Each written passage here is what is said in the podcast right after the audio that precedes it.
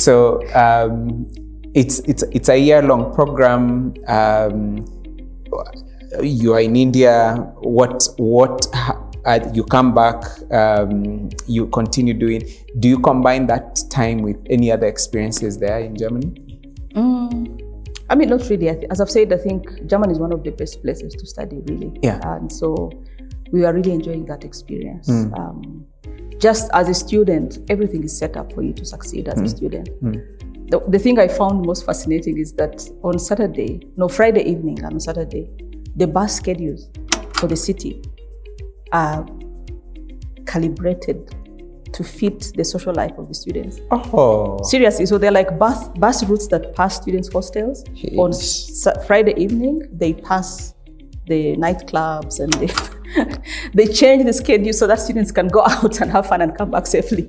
That was like wow. Um, everything I said is set up for you to I, succeed. I, I want a repeat of life. I'm telling you. just to go back, just to Germany. It was. No, that's um, really. It was. yeah, that's well there. thought It's out. like stress-free studying. Yeah. Excellent facilities, as I've said. yeah. You know, as I had a scholarship, so you don't think about healthcare. You Yeah. think about No, food, that's really nice. this and you're in your late twenties, mid twenties, late twenties at late that time. twenties, late twenties, early Yeah. thirties. That's Yeah. when um, the masters. I was oh, I was late twenties actually. Late twenties. So you're, you're kind of at a good space mentally, um, experience wise. Experience, yeah. You're mature enough to want to have fun, to go out, to Yeah. to do those kinds of things, to those kinds of socialize and focus at- Exactly, in and school. the the connectivity of the of the country. Mm. Like we went, I don't know, to Austria, went to Switzerland, went to Italy, Mm. we went to, because you could just wake up like Yeah. a weekend and say we're taking a train to Switzerland, and the Schengen countries are literally You're just like you take a fast train within Yeah. I don't know how many hours you're at the border, Yeah. you cross over, you have fun, you come back, take a train. so your weekends were really nice, huh?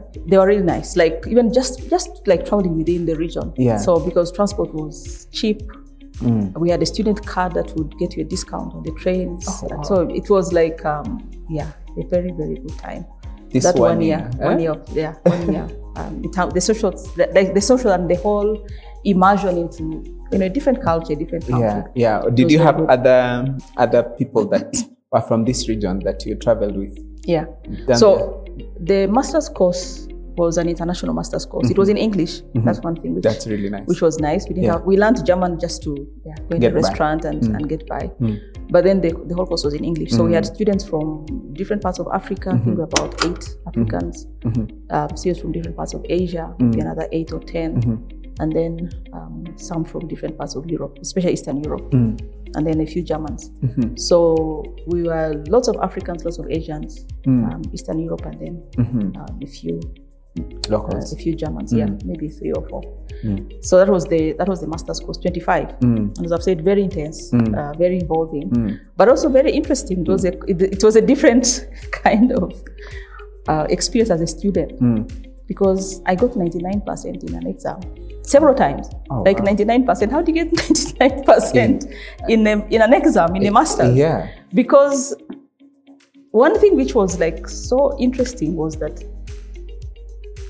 number one you're not an you're not a walking encyclopedia so you don't need to know everything Mm. you need to know where to find information Mm. at the time when you need it Mm. so they invested a lot in teaching us how to find information Mm.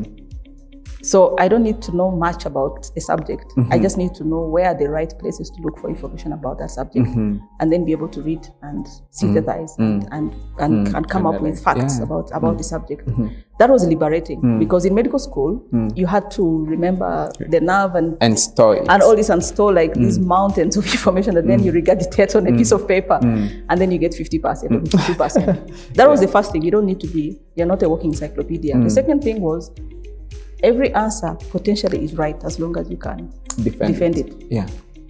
So there was no wrong or, or right answers Mm. in the master's course. Mm. Every answer could be Mm. defended. Mhm. And the, the lecturer would read it and say, okay, fair enough. So this one Mm. I you, get what passed. Yeah. Exactly. So there was like, no, this one X, Y. Mm. So we got 99% in exams in the master's. That was strange. Very, Like, very um, interesting. Yeah.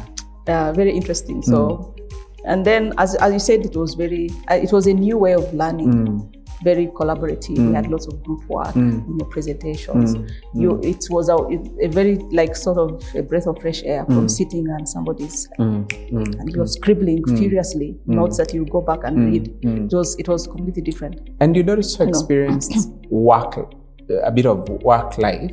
So you're, you had matured. You had your, you are no longer just Uh, a full-time student. Yeah. You you had seen what studies can What actually studies do. can you, do, know, you yeah. you put it into practice. So it was the theory had been put into practice for quite a bit of time Yeah. in a real way, and you taught as well. I had taught as well. Yeah, Yeah. I taught. Hmm. So they would give us group work, hmm. presentations. It was uh, it was a very nice, hmm. very nice course. But then I think um, I think my evolution as a person really took root Mm. during that one year. Mm-hmm. And um, when I think about a person, it's as an African to mm-hmm. begin with. I think that's when my African identity mm. became so obvious to me, mm. and I started seeing the world differently. Because when you're here you're here. You're, we are all you know africans and you don't see you know like the, the, the how you're perceived maybe mm-hmm. by other people and how some things which we do without thinking how harmful they are mm. to our psyche but mm. also to the whole. Mm. So that was really my awakening as an african happened in germany. Now i mentioned earlier when i went to medical school i was this like social mouse like very quiet like somewhere there in the corner. I was I didn't have like lots of friends and like so I was like this person who had come from a Catholic boarding school.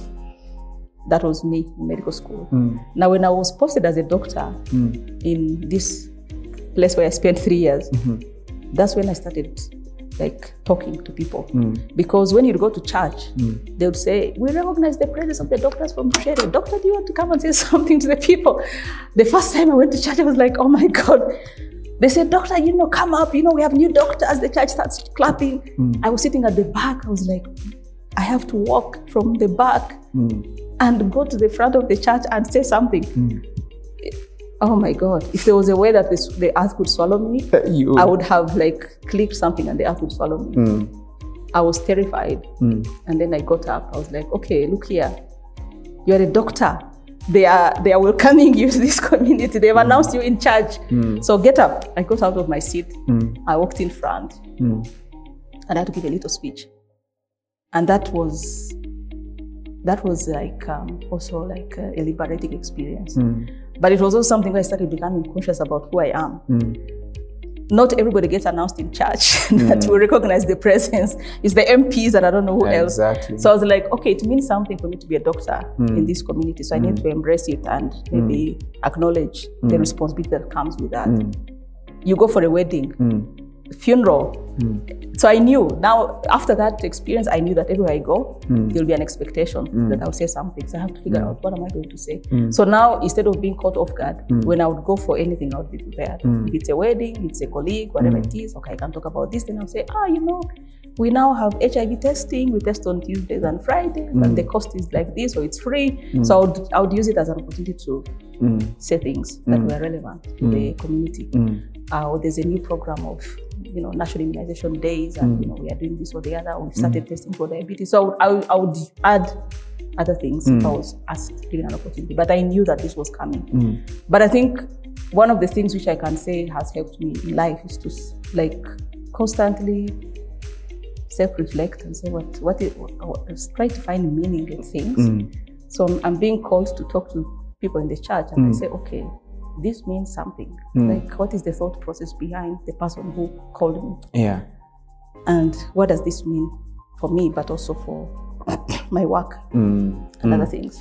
So I learned to speak to people when I was in Rushere. Mm-hmm. Parties, what? Mm-hmm. Now I go to Germany. And um, in the first first lecture that we had, we were asked to introduce ourselves. So we're sitting in a, in a U. Hmm. And so you'd start and say, okay, I'm so and so, and this is where I come from, this is how old I am, this is my experience, this is my expectation, and um, anything. Like what do you what do you have to contribute to the training, hmm. like based on your on your experience. Hmm. So I'm sitting in this class. As I've said, we're about eight Africans. And then there was a lady, she, she later became my friend. She was from Croatia. Mm-hmm. So the first African that spoke I don't remember. I think it was probably somebody from Ghana. We had people from Ghana, Cameroon, hmm. and myself. My future husband was from Burkina Faso. Oh. He was in the same class. Right. So, um, so the person I think from Ghana talks. Mm. As soon as he finishes talking, there were there were like a German who had, talk, who had hmm. spoken. There was an Asian who had spoken. Mm-hmm. Now the African speaks. This Croatian woman stands up and says, "Africa has so many problems. You know, in Africa, Africa this, Africa." I'm like, "What? Africa? What is this woman talking about? Who is she? She's from Croatia. So who is she to talk about Africa?" So the first person from Ghana talks. This woman says, "Can I add something? In Africa, people are very poor. There are so many problems." Okay, I keep quiet. The next person talks. The next person. The next African to speak. Can I add something? You know, when I was in Africa, I'm looking at this woman. I keep quiet. The third time she did it, I said, "Excuse me, I look at the lecturer. I said, Can you stop talking about Africa? Can you let the Africans talk about Africa? What is Africa? Because as I said, I had never even thought about what does Africa mean. It's easy to say Africa. What is Africa? Because before I left, I never saw myself as an African. I was a Nyankore woman from Uganda. From Uganda. Now they're saying Africa. Now you. So I say, what does this, what is, what is this thing called Africa? What does it mean? Like, who are you? I said, I am from Uganda. I'm from Bushenyi, Western Uganda. I'm in Nyankole. Mm, So when you say Africa, what do you mean? mm, I said, there are so many countries in Africa. There are so many tribes. Like, there's nothing like an African experience. And even though it was there, let us, the Africans, talk about this. Who are you? Everybody, like, pin drop silence. I was surprised at myself that I could say that because I was, I don't think I'd ever had any such courage in my whole life. But somehow, something kept on saying, What? Like, don't let this go, don't let this go. Pin drop silence. So the lecturer like recovered quickly and said, ah, you know, I think she's she's right.